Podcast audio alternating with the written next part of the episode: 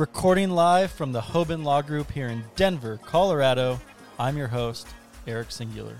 Welcome to the Hoban Minute. Today, Bob and I are talking with California cannabis power hitter, Graham Farrar, president of the Glass House Group. Graham, thanks for taking some time to be with us here today. Hey, thanks a lot for having me, guys. Happy to be here. Well, we've been awaiting this conversation, and we've been eager to talk to you because we know you have a lot going on, and you've been a prolific figure out in the California cannabis space. And before we talk about all of the things that you have your hands in with the growth of the California cannabis industry, give us a little bit of your background in the tech space. Since you have such a varied and storied history, what do our listeners need to know about you to kind of understand the perspective and the acumen that you bring to the cannabis space? Yeah, sure. I mean, you're probably giving me more credit than I deserve there, but um, if I was going to put it up in, in a nutshell, I'd say I'm a tech guy by experience, but a cannabis lover by passion. I've got a lot of experience doing things that people have no experience doing. Um, that's probably the common thread that unites what I've done on, on the business side. And by that, I mean, I started my career at a company called Software dot com. This was back in nineteen ninety-five, which probably is, you know, before a lot of people even remember the internet. But we were built, we were building a company uh, that was basically a digital post office, right? So we ran the, made the software that ran email before most people realized they were going to have an email address. So this is back when, if you weren't in the government or you weren't at a university, email was a new thing. But as that transition happened, you know, you got your first I S P account. You're dialing up with your modem and your email set somewhere before you could download it. We made that software that did it. So we took that company public in ninety-nine. It was the right time to be going public. You know, two hundred dollars a share. Don Listland, who was the number two at Cisco, came over to be our C E O. It was really great time, a lot of fun. And then from there, I took a break and I bought a sailboat and I sailed for two years from Santa Barbara, which is my hometown, down to New Zealand. Came back. I left with my girlfriend and came back to get married. And I called up John McFarland, who's the C E O of Software dot com, and said, hey, I need help.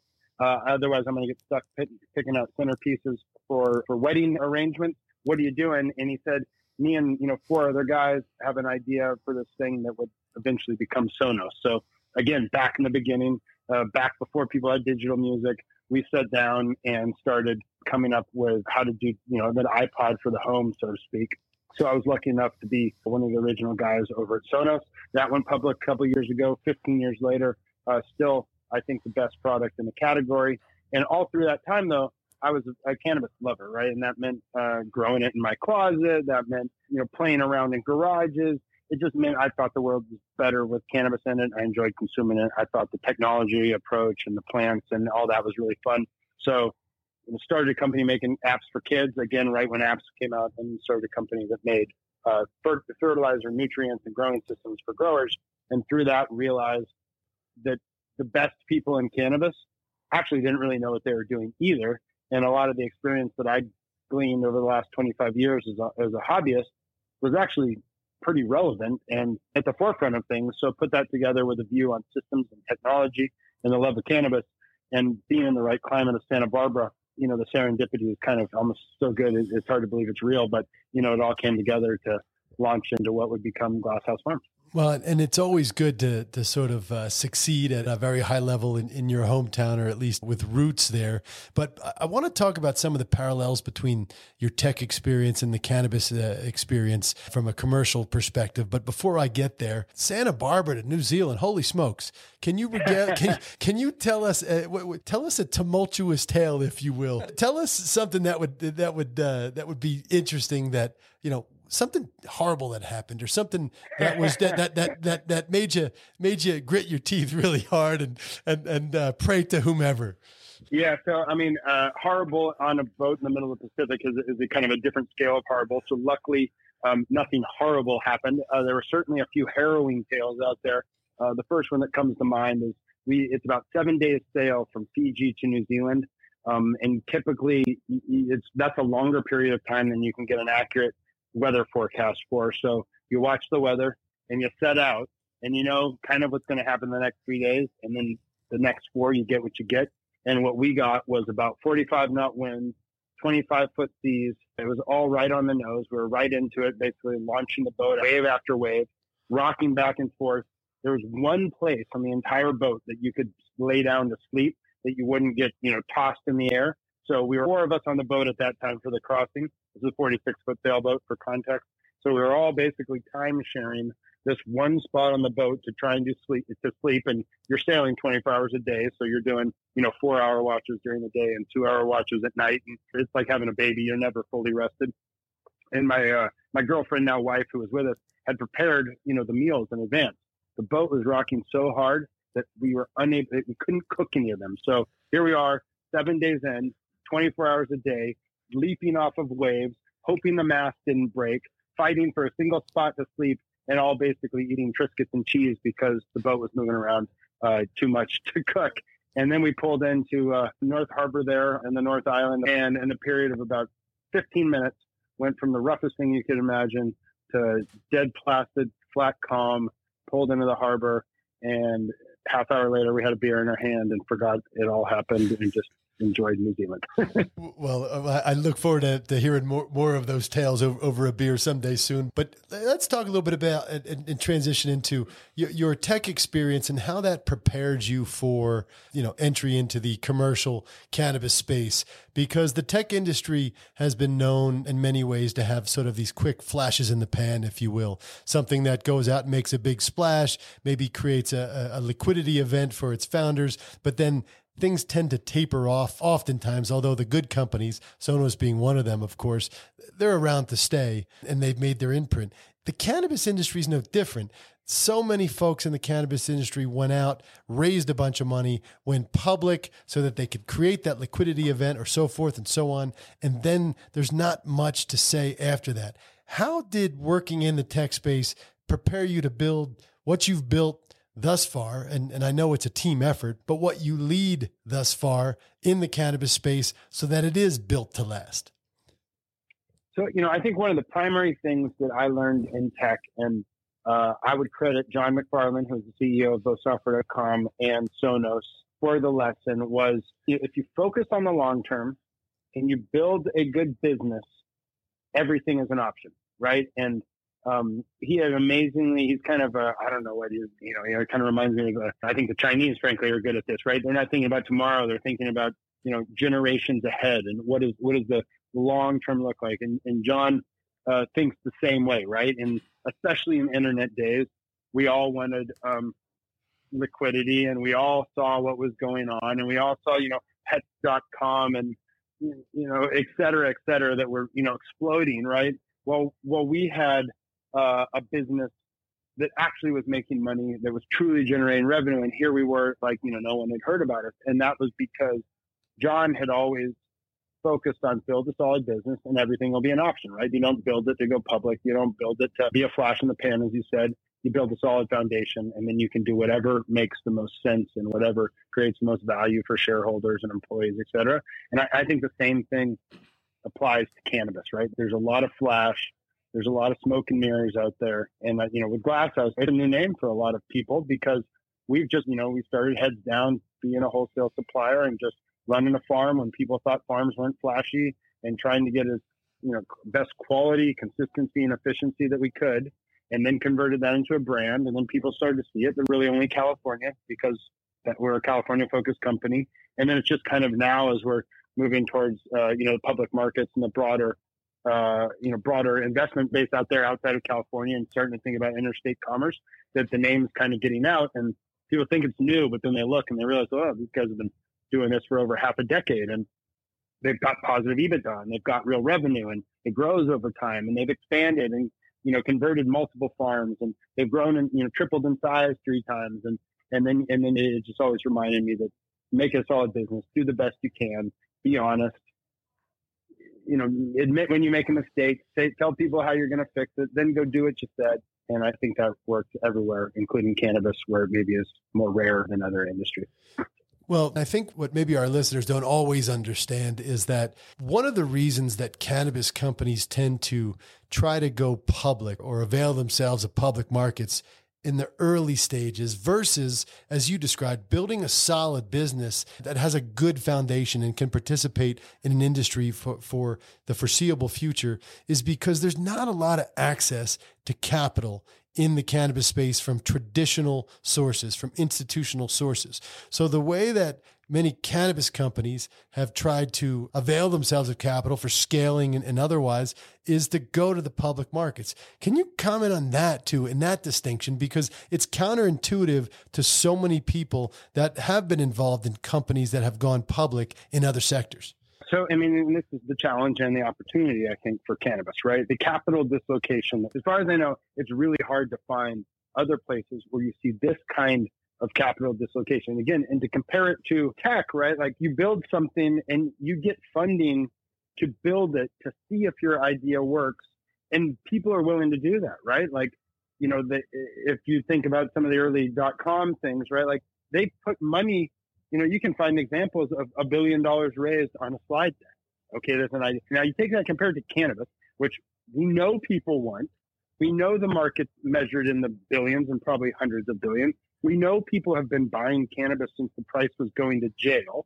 You know it's a market. You have a solution, and yet you live in a world where raising the money to do something that's basically right in front of you is, is can be next to impossible, right? So we were really lucky in that we had a track record and a team and people who believed in us so that we could do things that are, are frankly very hard, right? Like when you buy a farm in cannabis, you don't get to get a mortgage. You're not putting twenty percent down, getting a five percent loan or whatever, right?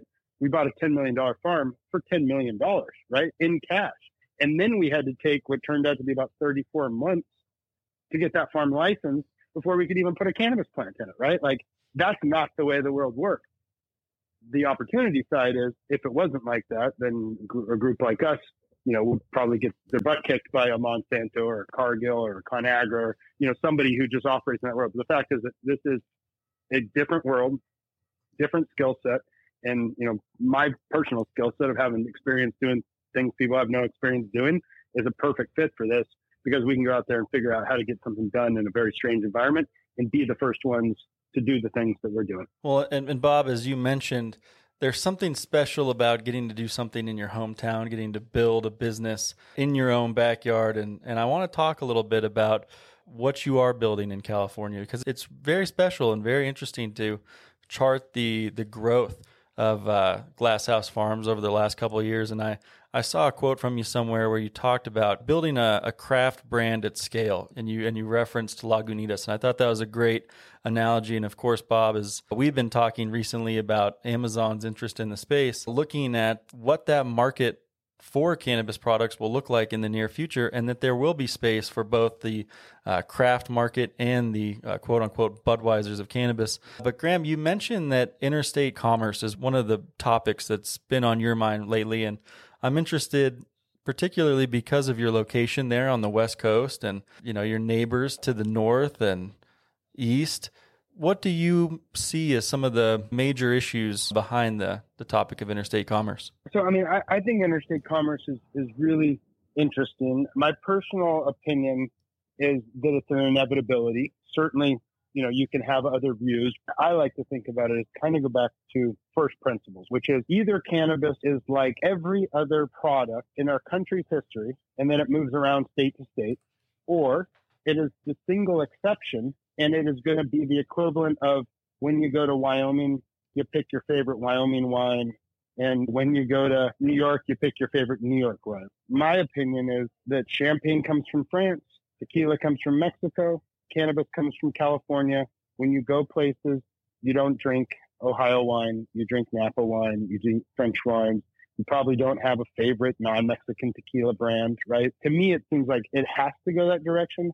I think Congress will do it, maybe slower than some people were thinking. But if Congress doesn't do it, I think the courts do it. I think that the Dormant Commerce Clause of the Constitution guarantees, I mean, this is a quote basically, that for American farmers, their market is the entire country. And if that doesn't apply to cannabis, I don't know what they meant. You can see early precedents being set in this when states have tried to have residency laws for cannabis permits. Right? I mean, a residency law, if you're not from Massachusetts, you can't get a Massachusetts cannabis license.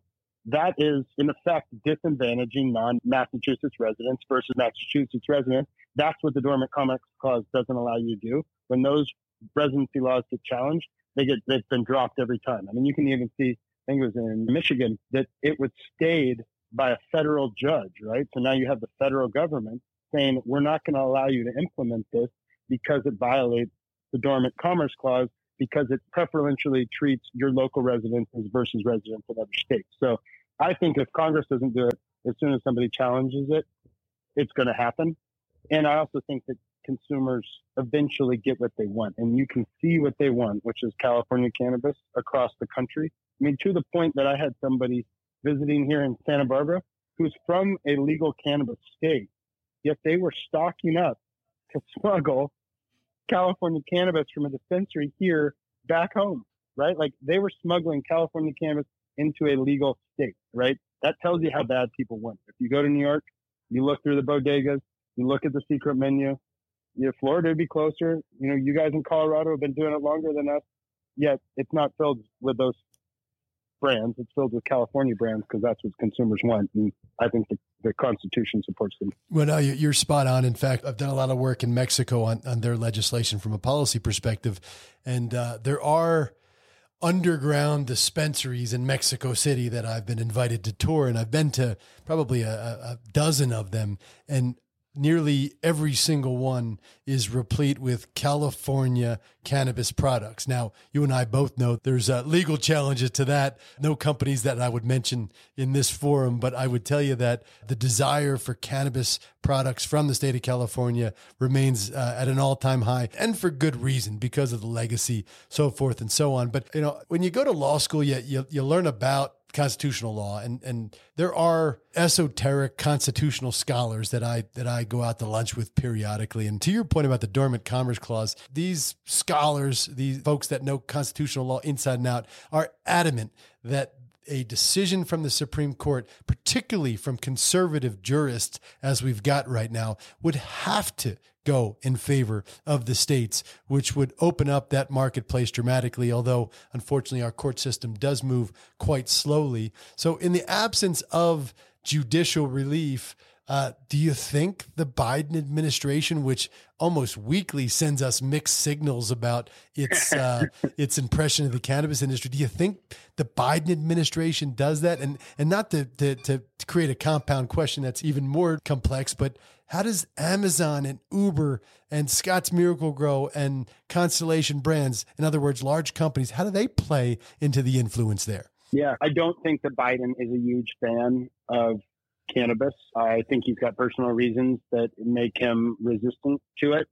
I, I think if something ended up on his desk, he would, for political reasons, almost be forced to sign it because he couldn't go on record not signing it, particularly because it most likely would come um, from a social justice point of view, which, you know, for, for the record, I think is, is frankly more urgent and more important than the business point of view. If there was an option to put my, you know, business interests in interstate and, you know, federal legalization aside to move the social justice side of legalization faster, I would raise my hand and, and take that. I mean, I think uh, that the war on drugs was never really a war on drugs.